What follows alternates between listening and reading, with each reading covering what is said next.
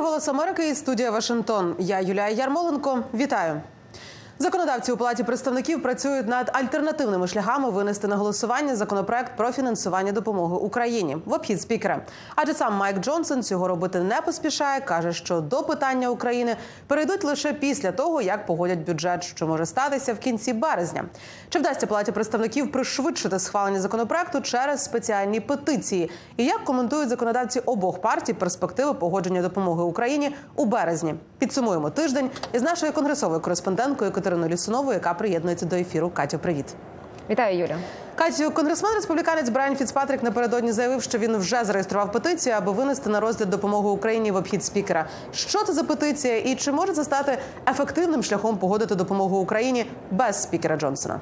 Давай почнемо з того, що зараз в палаті представників є два законопроекти з допомогою Україні. Перший це той, який вже погодили у сенаті, який підтримує переважна більшість демократів. І другий відносно новий це законопроект республіканця Брайана Фіцпатріка, який передбачає меншу фінансову допомогу Україні.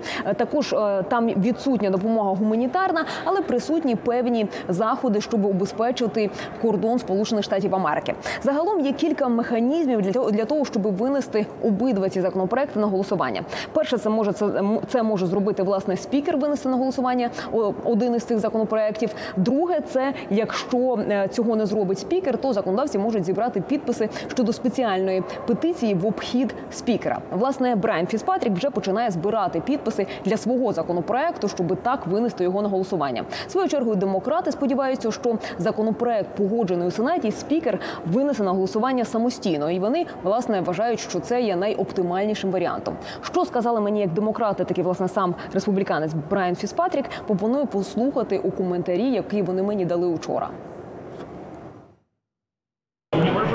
Якщо демократи не підтримують мою петицію, то вони не підтримують Україну.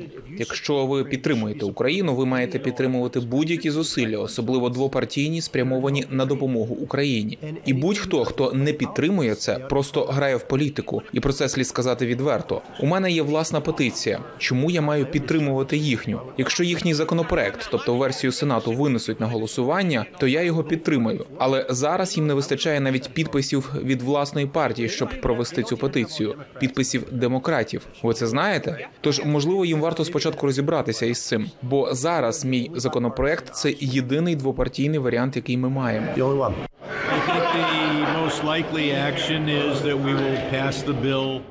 Найбільш ймовірний варіант, що ми ухвалимо законопроект у березні. Другий варіант це спікер запропонує власний, не такий гарний для України законопроект і винесе його на голосування у березні.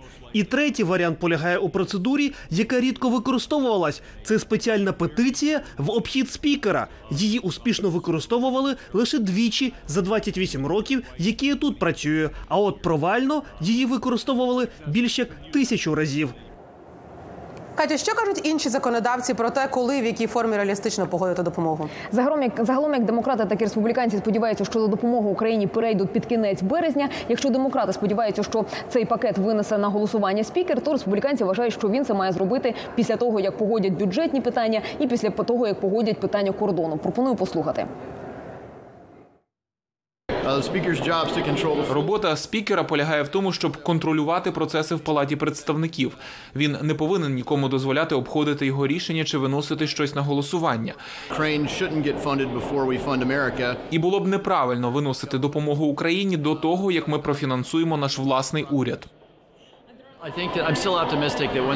Я все ще оптимістичний, що як тільки ми вирішимо питання бюджету, що займе ще один-два тижні, то ми одразу поставимо на голосування допомогу Україні та Ізраїлю. Спікеру потрібно просто винести законопроект Сенату, який отримав підтримку демократів і республіканців. Якщо хтось хоче проголосувати проти, нехай голосує проти, але винесеться на голосування. Давайте спочатку гарантуємо безпеку нашого власного кордону, ухвалимо бюджет. А вже потім ми зможемо поговорити про те, що ми збираємося робити, щоб якнайкраще допомогти нашим союзникам досягти успіху. Дякую, Катя. Це була Катерина Ліснова. Підбивали ми підсумки тижня. І на цьому завершуємо. Дякую, друзі, за те, що дивитеся голос Америки українською. Па-па.